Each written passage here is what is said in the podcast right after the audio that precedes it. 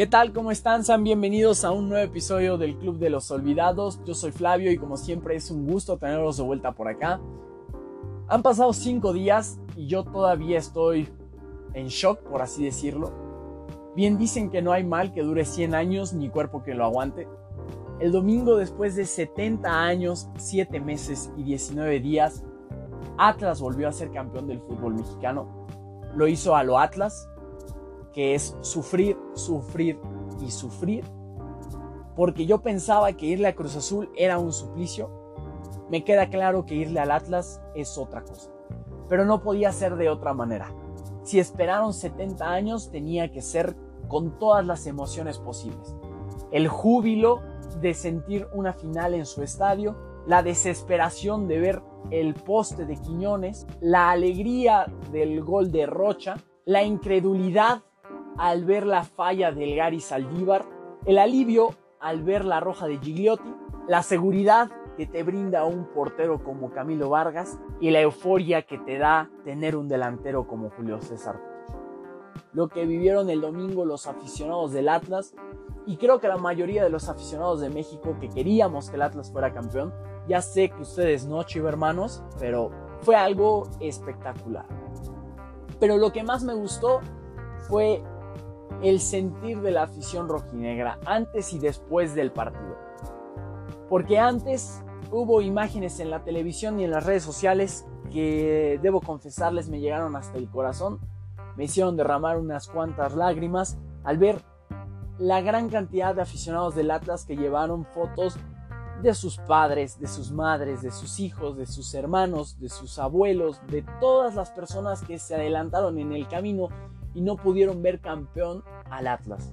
También me encantó todo lo relacionado a los festejos, ver el monumento a los niños héroes con tanto aficionado rojinegro, la aparición de tanto aficionado rojinegro, yo no sabía que había tantos atlistas, yo solo conocía a dos, tres, cuatro, uno muy especial que es mi chavita, pero escuchar las narraciones de todos aquellos comentaristas que son partidarios del Atlas me hizo me hizo sentirme muy feliz por los rojinegros. Me gustó mucho la de Medrano, me gustó muchísimo la del perro Bermúdez, pero me encantó la de Paco González diciendo con la voz casi quebrada, porque de verdad no quería morirme sin ver campeón al Atlas. Y yo me quedé pensando que sí, 70 años es una vida. Y yo, como los aficionados del Atlas, hasta este año experimenté por primera vez lo que se siente ser campeón. Yo estaba resignado, yo pensé que Cruz Azul nunca iba a ser campeón, no me imagino cómo estaban los del Atlas, pero es un sentimiento difícil de comprender porque lo esperaste tanto que en un principio no sabes cómo reaccionar. Si ven la repetición del penal de Furch, se van a dar cuenta que hay un silencio que dura un microsegundo cuando cobra Furch, que es la expectativa de saber qué va a pasar. Lo mismo pasó cuando Cruz Azul fue campeón. Cuando el árbitro pita el final del partido, se crea un silencio en el que no sabes qué va a pasar. Y creo que es el mejor sentimiento del mundo. Tal vez Cruz Azul y Atlas vuelvan a ser campeones, pero ninguno de esos títulos va a saber como el de, el de este año. Y qué bueno que lo vivieron, qué bueno que los vivimos. Y nada, Felicidades al Atlas, muy merecido su título. Pudieron haber goleado, fue mérito de León llegar hasta penales y son, son dignos campeones, son dignos sucesores de, del título de Cruz Azul. Enhorabuena y ojalá no pasen otros 70 años. Ya empezamos igual, Cruz Azul y Atlas llevamos 0 años sin ser campeón. A ver quién se tarda más en conseguir otro título. Volviendo al podcast, eh, les había prometido que hoy íbamos a hablar del título de 1951 de los rojinegros. Eso vamos a hacer. Eh, como la semana pasada todavía no tengo un título, entonces eh, se los debo. Pero sin más que decir, demos por iniciado el capítulo de hoy. Me parece complicado determinar un punto de inicio para el título del Atlas de 1951 porque suceden muchas cosas antes de aquel, de aquel suceso que pueden considerarse como un punto de partida. Yo voy a tomarlo como el año de 1946 y es que ese es el año en el que Atlas consigue su primer título de manera profesional en el fútbol mexicano. Gana la Copa México tras derrotar 5-4 al Atlante y uno de los protagonistas de aquel equipo era Eduardo Elche que en ese momento era jugador y director técnico de los rojinegros. Años después, Baldati se retira definitivamente como jugador, pero se queda como entrenador de los rojinegros. Conociendo al club desde sus entrañas, crea un grupo de futbolistas surgidos de la cantera rojinegra que en 1950 conquistan un doblete, conquistan la Copa México tras vencer 3 a 1 en la final al Veracruz, que en ese entonces era el campeón del fútbol mexicano, comandado por Luis el Pirata Fuente, nada más y nada menos, y los rojinegros lo vencen en la Copa México. Como campeones de dicho torneo, ganan el derecho a participar en el campeón de campeones, en el cual se vuelven a enfrentar al Veracruz que fue campeón de liga, y lo vuelven a derrotar curiosamente por el mismo marcador, 3 a 1, y así los rojinegros conquistan un doblete histórico. Pero en 1951 llega lo que es la joya de la corona. El Atlas consigue su primer campeonato y lo hace de una manera dramática, a lo Atlas. En aquel entonces el torneo mexicano solo constaba de dos equipos, por lo cual se jugaba a jornada recíproca, es decir, 22 partidos, y el Atlas dominó, podríamos decir, de principio a fin el torneo. Inicia con un empate contra el Puebla, luego derrota eh, con goleadas al Veracruz, al Oro, al San Sebastián y al Tampico, y llega como uno de los equipos más poderosos a la mitad del torneo. A la mitad del torneo se enfrentan a nada más y nada menos que las Chivas. Como bien saben, Atlas y Guadalajara disputan el clásico tapatío, que es uno de los más pasionales en nuestro fútbol. De hecho, es el clásico más antiguo, se disputa desde 1916, un poco más eh, viejo que el clásico entre Necaxa y Atlante. Pero el clásico tapatío siempre ha estado rodeado de pasión confundida con, podría decirse, agresión. Desde el inicio, Guadalajara siempre se jactó de ser el equipo que jugaba con puros mexicanos, mientras que Atlas estaba conformado por ingleses y jugadores eh, de otra nacionalidad. Podría decirse que Atlas era el equipo rico y Chivas era el equipo pobre. Entonces esas diferencias iban alimentando cada vez más la rivalidad. En la década de los 50 hubo un factor adicional que calentaba más el clásico. Guadalajara empezó en esa época a decirle al Atlas las margaritas. ¿Por qué las margaritas? Bueno, por la manera tan delicada y suave con la que jugaban los rojinegros. Y obviamente margaritas no significaba margaritas, significaba maricones. Atlas no quiso quedarse atrás y empezó a buscar qué apodo podía decirle al Guadalajara para equipararlo con el de Margaritas. Lamentablemente a los rojinegros el tiro les salió por la culata porque decidieron bautizar al Guadalajara como las Chivas Brinconas. Pueden asumir correctamente que a Chivas en lugar de ofenderle le gustó el mote y por eso desde 1960 al Guadalajara se le conoce como las Chivas. Dejando de lado esto, volvamos a 1950 y en el primer clásico tapatío de esa temporada, las Margaritas dejaron muy en claro que no tenían nada de delicado. Derrotaron 4 a 0 a los rojiblancos con un triplete de José Mercado y se apuntalaron en la cima del fútbol mexicano. Como líderes del fútbol mexicano parecía que Atlas tenía el camino libre pero apareció un contendiente en la pelea por el título, el León. Aquí hago un paréntesis porque ya hablamos de este equipo. Busquen en Spotify o en la plataforma que nos escuchen el episodio llamado El Reinado del León. Y ahí podrán escuchar la historia de ese equipo. Cierro paréntesis y continuamos con la historia. León era en ese entonces el mejor equipo del fútbol mexicano. Ya había sido campeón en dos ocasiones buscaba su tercer título y fue él que se encargó de darle pelea al Atlas. Los rojinegros ganaban y los panzas verdes ganaban. Cuando los rojinegros perdían, casualmente los panzas verdes perdían. La pelea por el título fue tet a tet, cabeza a cabeza. Perdón, tuve que decir tet a tet porque siempre quería decir tet a tet, pero nunca había encontrado la manera de decirlo. Entonces llegaron a la penúltima jornada con una diferencia de dos puntos. Atlas enfrentaba a las Chivas y León enfrentaba al Veracruz.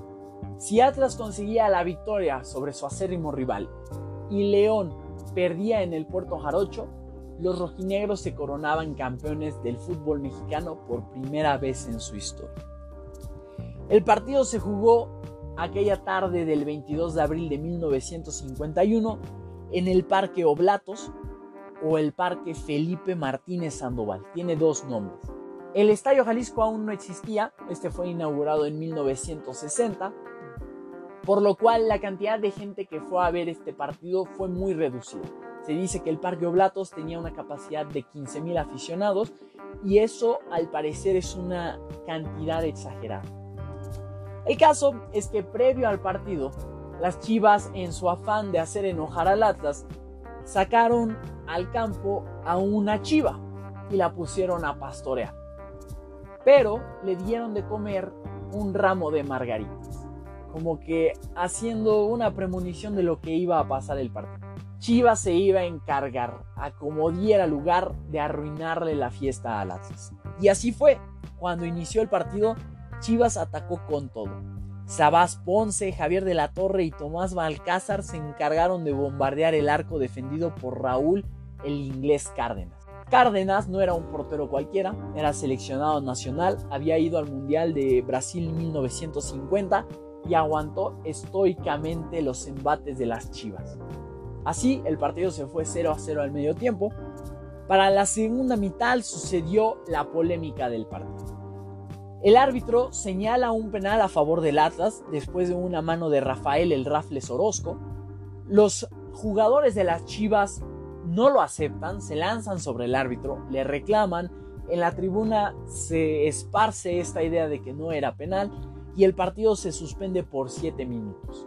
Una vez que las cosas se calmaron, el encargado de cobrar el penal fue el delantero tico Edwin Cubero, pero no la tenía fácil. Enfrente tenía a Jaime el Tubo Gómez, uno de los mejores porteros en la historia de nuestro fútbol. Y Cubero logra engañarlo, dispara hacia la izquierda, el tubo se lanza a la derecha, gol del Atlas, 1 a 0 y a aguantar.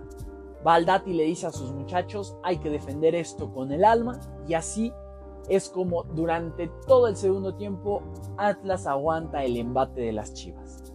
Cuando el árbitro señala el final, los aficionados rojinegros se saltan a la cancha y empiezan a festejar el título, aunque lo hicieron de manera temprana porque el partido de León ni siquiera había empezado. León jugaba en el Puerto Jarocho y necesitaban que perdiera para eh, asegurar el campeonato. Obviamente esto sucedió. León batalló demasiado para derrotar a los eh, campeones de 1950 y terminaron perdiendo con un gol en el minuto 84 de Grimaldo González.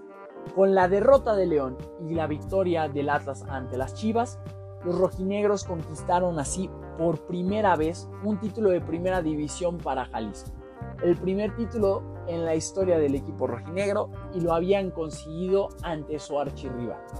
Dicen que en ese partido Jaime el Tubo Gómez lanza una maldición sobre el Atlas no podemos confirmarlo, pero se supone que el tubo dice que disfruten el festejo, porque mientras yo viva, el Atlas no va a volver a ser campeón.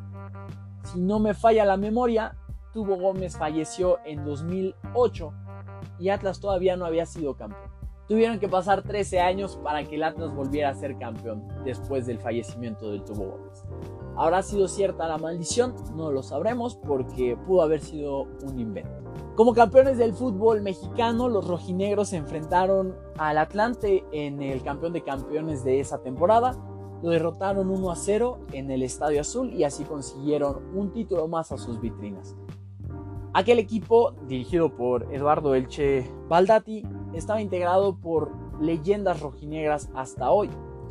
Raúl el Inglés Córdoba, Juan Chapetes Gómez, Felipe Setter, Luis el Loco Ornelas, Guillermo del Valle, Javier Novelo, Guadalupe Velázquez, Juan José Novo, Adalberto El Dumbo López, José Mercado y Edwin. Pero como lo dije al inicio, irle al Atlas es un vaivén de emociones, un sube y baja.